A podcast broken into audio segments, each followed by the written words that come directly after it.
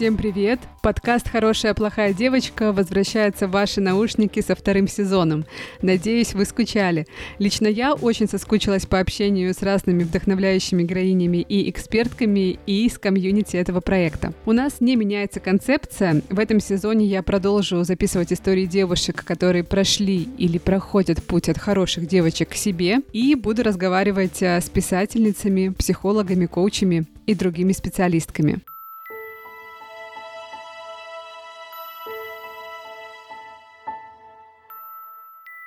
И сегодня у меня в гостях Маша Карнович-Валуа, соосновательница «Никакого правильно» проекта о ментальном здоровье, родительстве и правах женщин. У проекта есть соцсети и подкаст, э, который так и называется «Никакого правильно». Кстати, очень его люблю и рекомендую. А говорить с Машей мы будем о том, как ее привычка быть для всех хорошей привела к серьезным ментальным расстройствам, как, начав отстаивать себя и свои интересы, ей пришлось заплатить определенную цену и закончить э, разные близкие отношения, и почему беременность и рождение ребенка неожиданно помогли Маше наконец-то снять костюм хорошей девочки. Давайте слушать.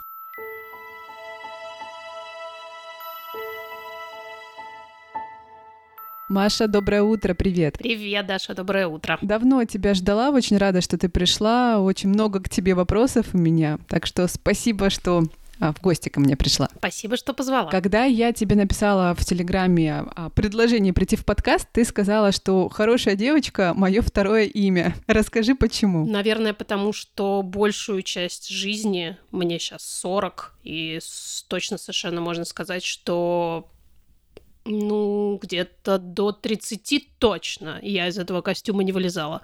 То есть абсолютно большую действительно часть жизни я жила с этой идентичностью. Не то чтобы я ее выбирала, как и, мне кажется, практически у всех, кого я знаю, кто носит этот костюмчик. Этот костюмчик выдали в детстве, и, собственно, дальше он просто рос вместе с тобой. То есть это начинается с того, что ты я конкретно никак не беспокоила родителей. То есть, например, я вставала без будильника, мама всегда хвалила, что вот Маша в школу встает сама, сама собирает э, себе одежду накануне, э, убирает кровать э, и идет сама в школу. И я всегда думала, вот действительно, какая я молодец, никаких забот никому не доставляю. В общем, такой хороший, удобный ребенок Маша, и потом хорошая, удобная Маша в какой-то момент также стала устраивать других людей. Вот в каких сферах больше больше всего вот эта твоя идентичность проявлялась? Я многим героиням задаю этот вопрос, и ответы всегда разные, потому что у кого-то больше болит на работе, у кого-то больше болит в личных отношениях. Как было у тебя, расскажи. У меня в основном, я бы сказала, все таки это личные, близкие именно отношения. То есть я с какими-то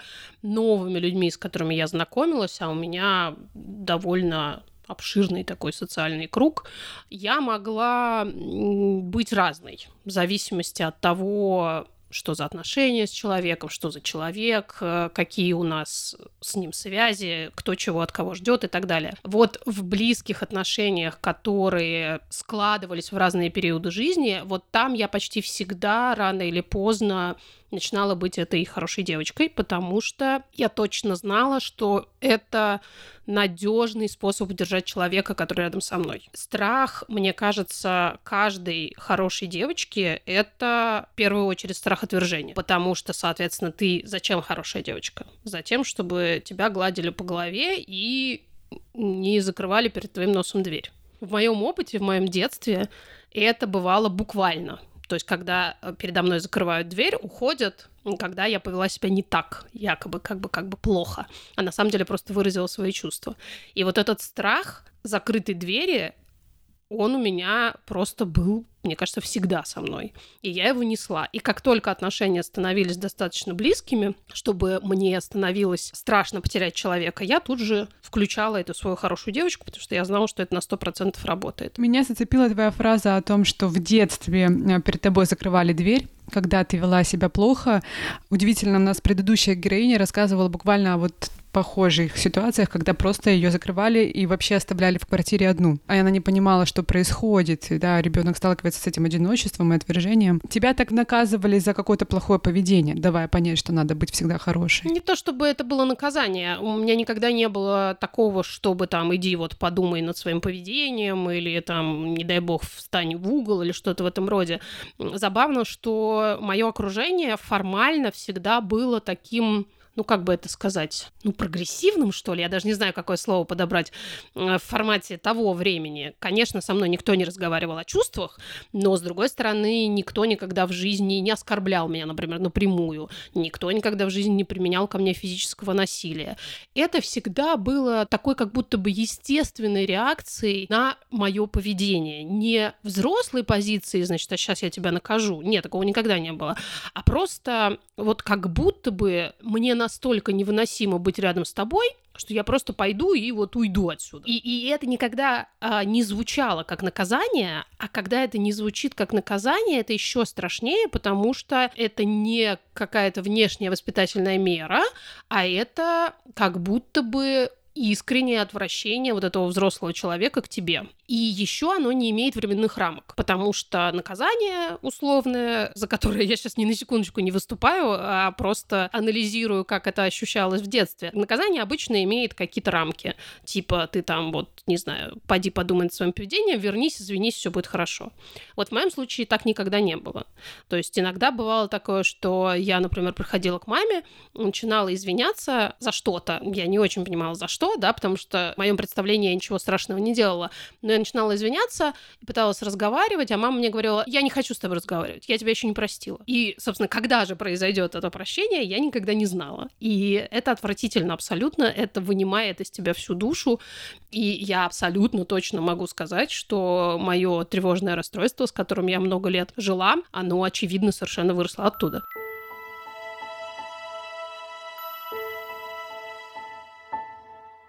Ты сказала, что вот эта твоя хорошая девочка бурно проявлялась в таких близких отношениях, да, в отношениях с друзьями в том числе. Можешь рассказать, пожалуйста, вот как складывалась модель таких отношений? Э, как себя вели друзья по отношению к тебе, как себя вела ты? Ну, если очень генерализировать, да, и говорить так в целом про какие-то паттерны, э, наверное, сначала отношения строились всегда на каком-то взаимном интересе, на каком-то веселье. Я всегда, мне кажется, была такой веселой веселый, в общем, и э, приятный, что ли, в дружбе в начале. Потом, по мере развития, всегда любые отношения так или иначе сталкиваются с моментом, где потребности и желания одного человека находят на потребности и желания другого человека. И вот в этот момент, собственно, либо происходит какой-то здоровый конфликт, если обе стороны готовы к этому, либо включаются вот эти вот компенсаторные механизмы, в моем случае это как раз э, костюм этой хорошей девочки,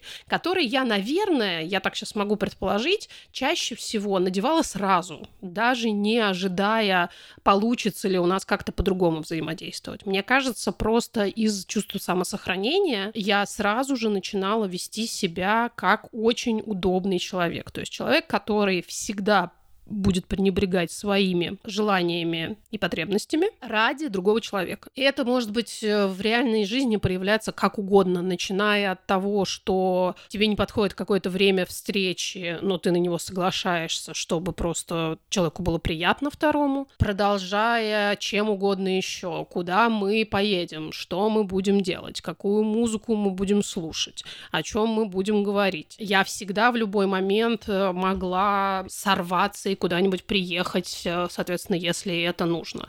Э, могла вести бесконечные разговоры за жизнь, не говоря ничего о себе, разговаривая только о проблемах вот этого второго человека. Таким образом, вот этот мой друг, условный сферический в вакууме, всегда чувствовал себя самым важным в отношениях. И постепенно, мне кажется, во многих случаях человек просто переставал, в принципе, считать, что нужно как-то еще себя вести.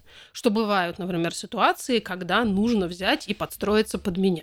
Ну, потому что зачем? Потому что мы так долго существовали в одной и той же матрице. Зачем из нее выходить? А у меня, соответственно, э, с моей стороны, в какой-то момент рано или поздно наступал, ну, какой-то тяжелый момент какой-то, неважно, связанный ли со здоровьем, или с моим, в смысле, с моим соматическим здоровьем, или с моим психическим здоровьем. Момент, когда у меня переставало хватать сил на то, чтобы быть вот этим молодцом от и до. И чаще всего в эти моменты я, собственно, и обнаруживала, что человек такой, ой, что за фигня? Ну и как бы сваливал в туман слегка. И это, в свою очередь, заново подтверждало меня в моем страхе, что как только я перестану быть хорошей девочкой, передо мной закроют дверь. Да, то есть только эта закрытая дверь во взрослых дружеских отношениях превращалась в то, что человек становился резко занят, э, не мог там со мной сейчас разговаривать, э, какие-то свои дела, какие-то свои интересы. И вообще, когда ты вот такая вот вся размазанная, э, как бы, ну, сорян, не очень нравится. То есть это сейчас не в качестве самообвинения, в качестве констатации факта я фактически поддерживала вот эту схему отношений, постоянно, не будучи в силах просто как-то по-настоящему конфликтовать. В какой момент э, ты поняла, что ты хочешь как-то этот паттерн изменить? Не было такого момента. Мне кажется, что просто в тот момент, когда я попала в долгосрочную терапию, а попала я туда... Я еще тогда не знала, что у меня была депрессия, но это было довольно очевидно, что у меня была депрессия, и просто в какой-то момент я поняла, что я прям не справляюсь. Ну и как-то уже стала просачиваться довольно активная информация о психотерапии, терапии, и как-то это стало уже не настолько странно, как э, было раньше, и я просто действительно пошла на какой-то там условный первый прием, и терапевтка мне тогда сказала, что мне кажется, что нам нужно серьезно с вами типа, работать, готовы ли вы? Вот, и я сказала, что ну да, наверное, ладно, готова. И, собственно, так я начала регулярную и долгосрочную терапию, и по большому счету особенно сильно из нее уже не выходила, вот. И где-то в процессе, конечно, этот вопрос просто стал всплывать. Просто когда я рассказывала какие-то истории из своей жизни, терапевтка стала подмечать, что я веду себя всегда так, как удобно другим. Могу я тебя спросить, была ли это одна из э, причин депрессии? Вот этот костюм хорошей девочки. Конечно, конечно. То есть это, это хорошая девочка, этот паттерн поведения, в принципе, одна из основных причин всех моих ментальных расстройств.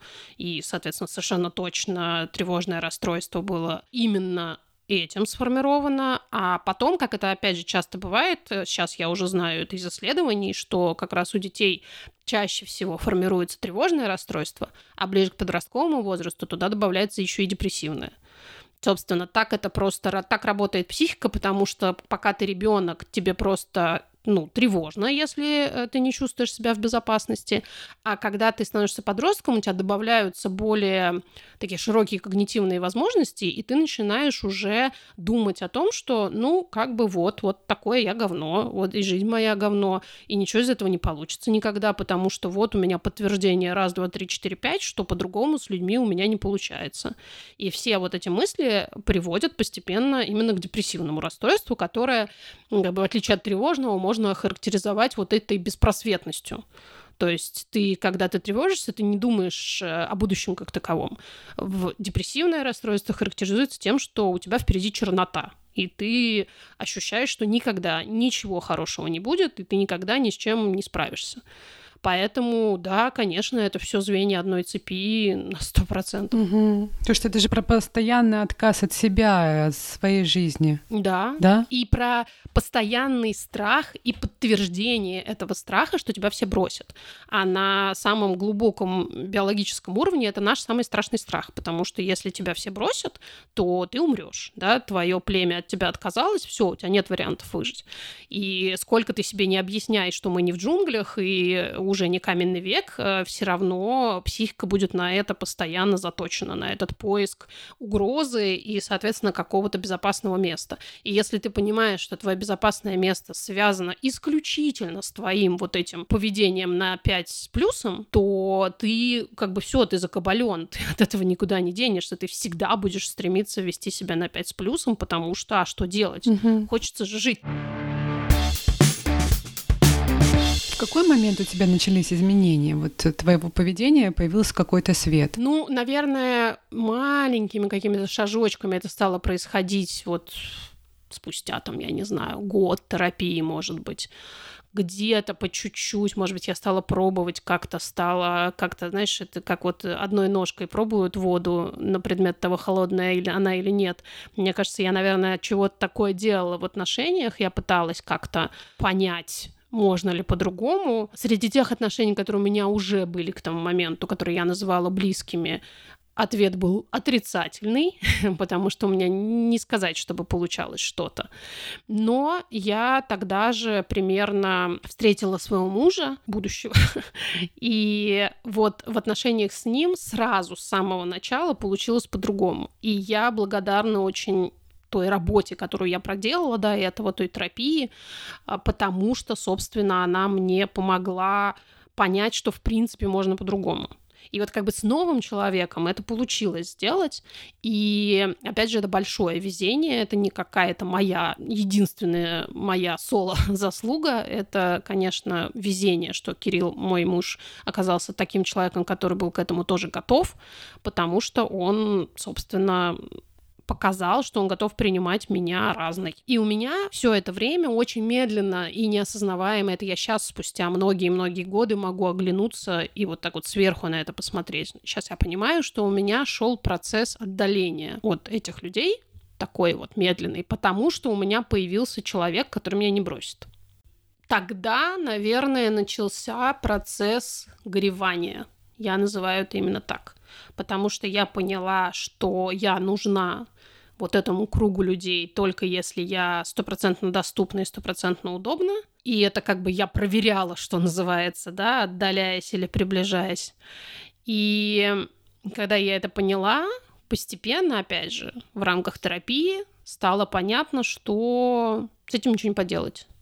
А если с какой-то потерей ничего нельзя поделать, то у тебя, по большому счету, есть только один выход – это горевать об этой потере. Ну, точнее, есть еще один выход, менее здоровый – это делать вид, что тебя это не волнует, да, то есть просто, типа, положить на дальнюю полку и изображать, что этого не было. Соответственно, мне кажется, в какой-то момент это прозвучало от терапевтки в первый раз. И это было, кстати, по отношению к родителям, я помню, первый раз сказанное. Потом я только поняла, что это все на самом деле комплексная проблема, и все мои близкие люди, начиная от родителей, заканчивая очень близкими друзьями, для меня представляют примерно одно и то же. То есть вот такой вот образ или, я не знаю, конгломерат людей, на которых я хотела бы опереться, но на самом деле не могу. Или хотела бы от них получать тепло и принятие, но его там нет. Они не могут мне его дать. И начиная как бы с родителей, а потом уже и в более широком смысле распространяя это на других близких людей, я поняла, что все, что мне остается, это просто погоревать долго. Это не какой-то процесс, который может занять, там, поплакал три сессии и прошло. Погоревать о том, что вот оно так сложилось в жизни, и по-другому уже не будет. И по большому счету я выбираю не между тем, чтобы иметь с ними классные отношения или не иметь с ними классные отношения, а я выбираю между тем, чтобы иметь с ними нездоровые отношения, где я выступаю всегда в большей такой дающей позиции, а не, соответственно, в берущей позиции, или не иметь отношений вообще. И долгие-долгие-долгие годы я выбирала первое, потому что это был мой единственный вариант. В какой-то момент я поняла, что все, я так больше делать не могу, не хочу, у меня нет сил, и я стала выбирать второе. И вот здесь есть один довольно четкий момент, когда это произошло. Опять же, я не осознала это в тот момент, но потом поняла спустя время, что произошло мое глобальное изменение именно тогда, когда я забеременела. Расскажи про это, это очень интересно. Когда во мне появился человек, а еще надо понимать, что это была невероятно выстраданная беременность после долгих-долгих лет репродуктивных трудностей. То есть это еще и такой момент, путь большой, который я прошла, пролив там в прямом смысле много крови по дороге. И вот, наконец-то, я получила эту беременность. И вот тут у меня включился просто жесточайший животный инстинкт сохранения этого человека внутри себя. И я смогла, моя психика смогла позволить защищать его, через меня, естественно. А себя я не могла себе позволить защищать. То есть до тех пор, пока внутри меня не появился новый человек, я вот как бы, ну, медленно, какими-то шажочками, да, я шла в этом направлении, но я никогда бы не решилась ни на какие резкие а, поступки или действия. А когда он появился, внутри меня появилось вместе с этим просто что-то, вот я говорю, животное, мать львица. Я готова была буквально любого разорвать, кто как мне оказалось, покушается на мое благополучие сейчас.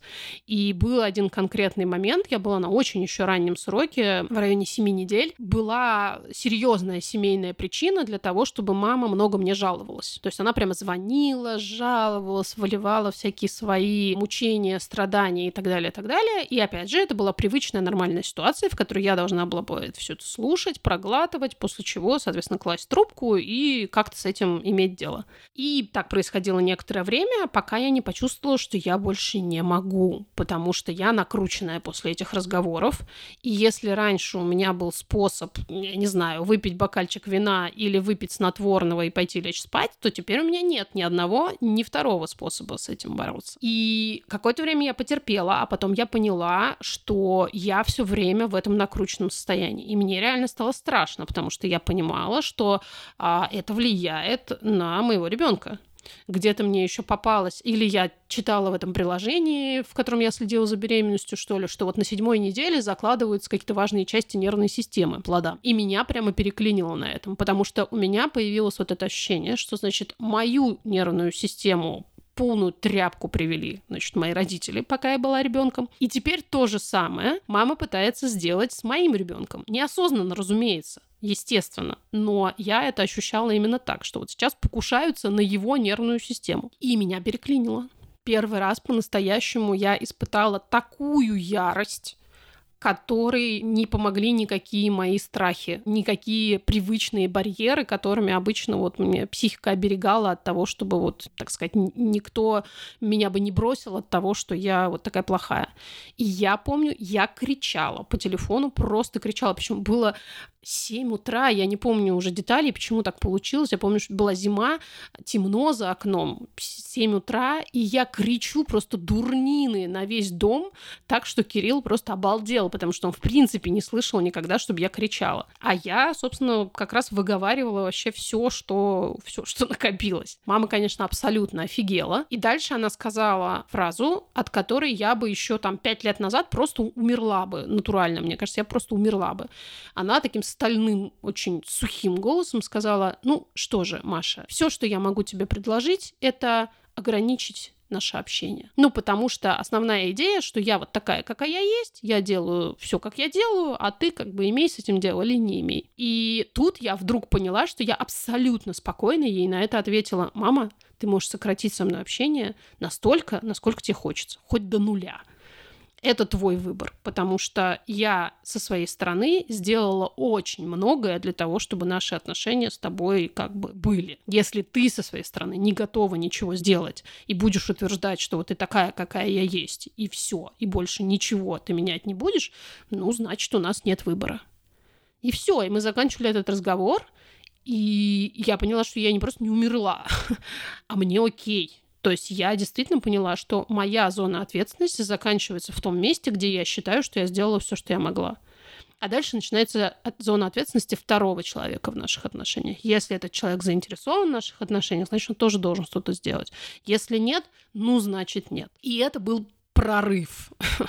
Просто прорыв. История прям э, до мурашек, вот как будто бы с зарождением новой жизни внутри тебя ты сама возродилась, да, ты начала освобождаться. Да, и это было как бы таким абсолютно стопроцентно легитимным разрешением. Ничто никогда ни до этого, ни после этого в моей жизни не ощущалось как достаточное основание для того, чтобы ну, по большому счету, как угодно, каким угодно способом защитить себя и своего ребенка. То есть вот только это стало для меня достаточным основанием. Потому что, наверное, в том числе потому, что это тоже социально одобряемая штука. То есть потому что я это делала не просто для себя, не потому что вот я такая вся в терапию походила, и вот хватит теперь, значит, на мне ездить. А то, что я ребенка защищаю. Защищать ребенка это всегда окей.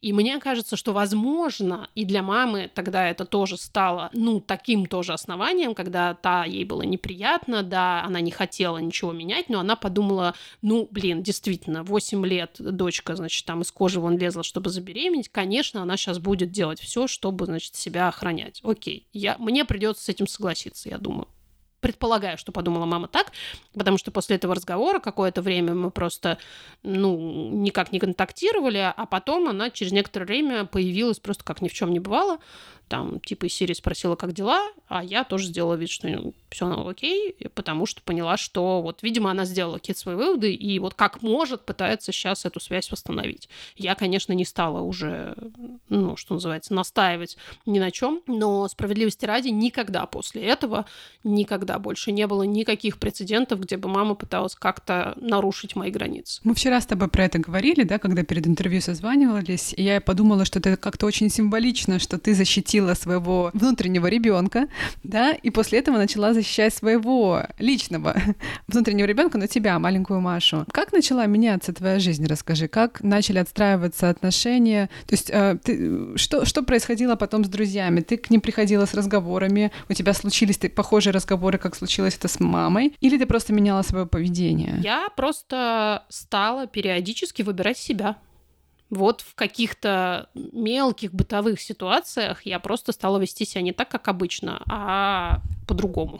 И, например, банально я стала меньше инициировать общение, например. Потому что раньше я почти всегда была инициатором. Я всегда помнила про какие-нибудь дни рождения, всегда делала какие-то, не знаю, маленькие сюрпризы, покупала какие-то подарочки, еще что-то. То есть я делала вот этот вот э, бесконечный, незаметный вклад в отношения, который на самом деле и формирует вот эту вот теплую, надежную связь. И я просто стала делать это меньше и поняла, что Ничего не происходит. Ну, в смысле, что происходит отдаление, происходит вот какое-то ослабление этой связи. И я еще очень-очень-очень долго чувствовала себя за это виноватой.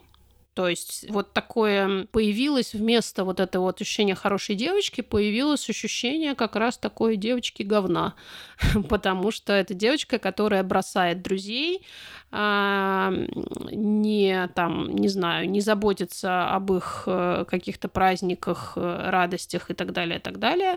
Такая вот плохая подруга, плохая родственница. И я просто стала с этим ощущением жить. Я просто поняла, что вот это и есть цена. Вот это ощущение, что ты плохая, ты с ним живешь. Пока в определенный момент из одной крайности, где ты хорошая, и другой крайности, где ты плохая, не сформируется просто нейтральное ощущение, что ты такая, какая ты есть. Вот как бы ничего особенного, ну, с тобой не происходит. Ты просто живешь, чего ты делаешь, чего ты не делаешь, где-то готова идти на уступки, а где-то не можешь пойти или не готова, не хочешь, что угодно. Вот это вот не плоская, а такая объемная картина тебя, появляется спустя ну, годы, опять же, годы. Все это, речь все идет о долгих годах. Все, что, все, о чем мы с тобой сейчас говорим, это примерно 20 лет моей жизни. И сейчас, как я уже сказала чуть раньше, у меня осталось очень мало близких людей, потому что я, во-первых, больше не готова подстраиваться, а большая часть людей не готова к тем, кто не подстраивается. Вот. А во-вторых, у меня осталось много страха и как такой травмы от тех отношений, поэтому я просто даже как-то и не стремлюсь, честно говоря, заводить близкие отношения. Но несколько близких людей у меня есть, и я могу точно совершенно сказать, что у нас нет никакого дисбаланса и перекоса в отношениях сейчас. То есть у тебя не было, да, таких каких-то финальных разговоров с друзьями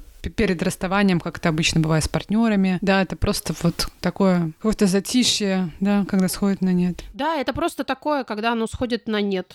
Да, просто, ну, как бы оно формально у меня нет ни с кем, я ни с кем из этих людей не разорвала отношения, но просто, ну, близости нет. Я при этом, знаешь, я при этом все равно, это тоже моя терапевтка говорит, периодически, знаешь, выковыривает из меня это чувство, а, а я сопротивляюсь, что она говорит, ну все-таки вот есть, наверное, да, вот эта вот надежда все равно на то, что рано или поздно вот кто-то придет из них и скажет, блин, Маш, я так тебя люблю, давай попробуем как-то по-другому построить наши отношения. Конечно, это есть, а просто потому что, опять же, действительно меня связывают десятилетия с некоторыми из этих людей, и много чего было хорошего, и вообще хочется поддержки, потому что сейчас очень тяжело, и хочется, чтобы были близкие люди. Но вопрос, опять же, цены, и сейчас я уже себя точно совершенно не готова положить в качестве оплаты за эти отношения. Поэтому, да, был один, одно формальный такой разрыв отношений, был только с одной моей подругой, но это было связано не напрямую вот с тем, о чем мы с тобой говорим, а с э, войной, мягко говоря, разошедшимися позициями. Но тут тоже очень важно, что э, тот факт, что я не позволила ей говорить со мной так, как она со мной говорила, а она, разозлившись на мою позицию, стала обвинять меня уже в каких-то таких личных вещах и стала бить, зная, почему бить, стала бить по больному, по Алёше, потому что я э, переживаю из-за его развития. Он э, нейроотличный ребенок, и у него есть разные особенности развития, и вот она стала говорить самые болезненные вещи о том, что я вместо того, чтобы там развивать ребенка, занимаюсь каким-то долбанным активизмом, там какие-то подкасты записываю, в общем, херью какой-то занимаюсь, вместо того, чтобы, значит, ребенка к логопеду водить. Вот такие вещи стала говорить. И я понимаю, что раньше я бы, наверное, опешила бы, мне было бы дико больно, я бы, наверное, обалдела, но совершенно точно я бы не сказала ей то, что я сказала. А я в этой ситуации ответила, сказала, что не, не имеешь никакого права говорить мне такие вещи, ты понятия не имеешь, что я делаю с Алешей, чем мы занимаемся, каким логопедом он ходит и так далее, и так далее. Более того, ты не имеешь никакого права обесценивать мой, мой там, активизм и мою работу, и я просто не позволю тебе этого делать, и как бы извини, это все. Ты перешла все возможные границы. И, и вот это было формальное завершение 18 лет дружбы, да, вот такое тоже бывает. И это было только благодаря тому, что к этому моменту границы уже были прям отстроены.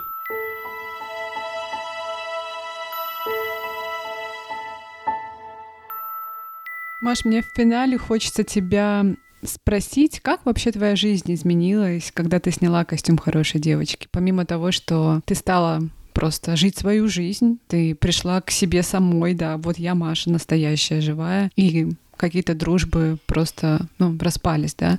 Что еще изменилось в твоей жизни? Ты знаешь, первое, что мне приходит в голову, я стала здоровее в обоих смыслах. Опять же, и в соматическом, и в психическом. Я обнаруживаю себя действительно в ремиссии всех своих деп- тревожно-депрессивных расстройств сейчас потому что я избавилась от этой постоянной фоновой тревоги, которая связана с вот этими вот нездоровыми отношениями, с вот этой попыткой всем всегда угодить. Ну и, соответственно, поскольку психика напрямую связана с э, нашим физическим здоровьем, а в моем случае эта связь даже более плотная, чем у многих других людей, то я и физически стала здоровее. Я тупо перестала столько болеть, сколько я болела раньше. А я раньше болела всем на свете и постоянно. И я уже потом понимала, что это действительно мой способ тупо отдохнуть. Потому что когда я заболевала, это была, во-первых, возможность легитимно ничего ни для кого не делать, и, может быть, даже получить заботу, чем черт не шутит. И, наверное, это самое большое изменение, которое со мной произошло, потому что оно, среди прочего, влияет на изменение идентичности моей, на изменение моего самоощущения. Мы тоже об этом много говорим в терапии, потому что когда в очередной раз, там, после какого-то перерыва я пришла, я помню, один из моих запросов был про то, что я хочу как-то научиться жить с тем, что вот я такая слабенькая, такая немощная, такая вот вечно болеющая, а все такие продуктивные, все такие прямо молодцы вокруг. И мы работали очень с вот этой идентичностью моей болезненной слабенькой девочки. И забавно, что оказалось, что надо было не с ней напрямую работать. Ну, собственно, спасибо моей терапевтке, большой профессионалке, она это понимала, и мы работали с вещами вокруг этого, и постепенно, через несколько лет, вдруг оказалось, что на самом деле я вовсе не, не слабенькая, не, не бессильная, не безжизненная, просто огромное, просто нечеловеческое количество сил постоянно уходило на вот эту фоновую тревогу, с которой мой организм не справлялся. И у нас такая была метафора хорошая а, с ней в работе, знаешь, знаешь, как а, на э, я не знаю, как это на андроидах устроено, наверное, также на айфоне, э, если ты не закрываешь специально принудительно апы, они висят как бы на бэкграунде. То есть ты вот вроде как бы вышел, но не полностью закрыл. И вот, например, я бесконечно занимаюсь тем, что я все это закрываю, а моему мужу может быть открыто там 20 приложений, и они там вот на фоне постоянно жрут энергию. И это известно, что телефон быстрее разряжается, если у тебя там, ну, например, а, что-нибудь с геолокацией, какие-нибудь Яндекс карты открыты, условно говоря, и они постоянно пинят твою геолокацию и таким образом жрут батарейку. Вот ровно то же самое происходит с психикой. Когда у тебя постоянно в поле зрения энное количество людей, о каждом из которых ты бесконечно думаешь, начиная от того, а когда у человека день рождения, не забыть бы послать цветочки, и заканчивая тем, а в каком сегодня настроении, а что значит вот эта точка в сообщении, не выглядит ли она слишком агрессивно, да, вот у тебя батарейка садится просто, вот только что зарядил, уже села. И ты не понимаешь, что такое, почему, почему я такая слабенькая, да вот почему. Я постоянно годами обнаруживала себя в моменте, где я вдруг такая, а когда я последний раз писала маме? И не в смысле, ой, я так соскучилась по маме, как она там живет, а в смысле, уже можно мне предъявить претензию за то, что я давно не писала, или еще нельзя? Я постоянно себя вот в этом вот обнаружила. И вот я сейчас про это вспомнила и поняла, что я больше вообще так не думаю. У меня не бывает больше этих вспышек, типа, «А, то есть мама пишет сама или не пишет, или я пишу, когда я просто вспоминаю, а не от, э, в холодном поту от страха, а просто вспоминаю, как у них там дела, и решаю написать, да.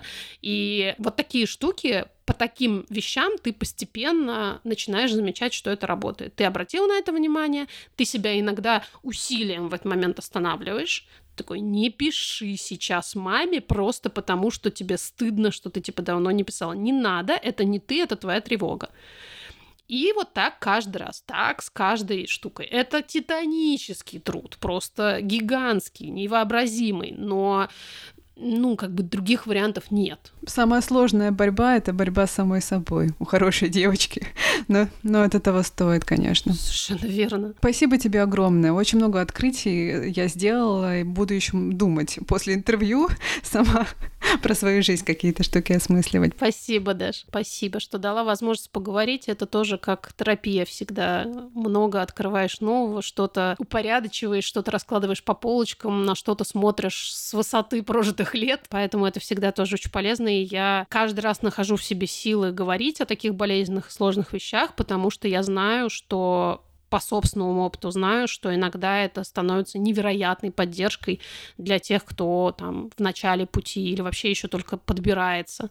Потому что я сама много раз слушала так чьи-то голоса и чувствовала, что вот у меня за спиной кто-то есть, кто-то, кто понимает меня. И мне бы очень хотелось, чтобы все те хорошие девочки, которые сейчас слушают это, тоже чувствовали, что они не одни, и что нас очень много, и нам всем тяжело, и самое главное, что мне хочется сказать, что с вами все в порядке, с вами все нормально. Это не вы такие, это жизнь такая.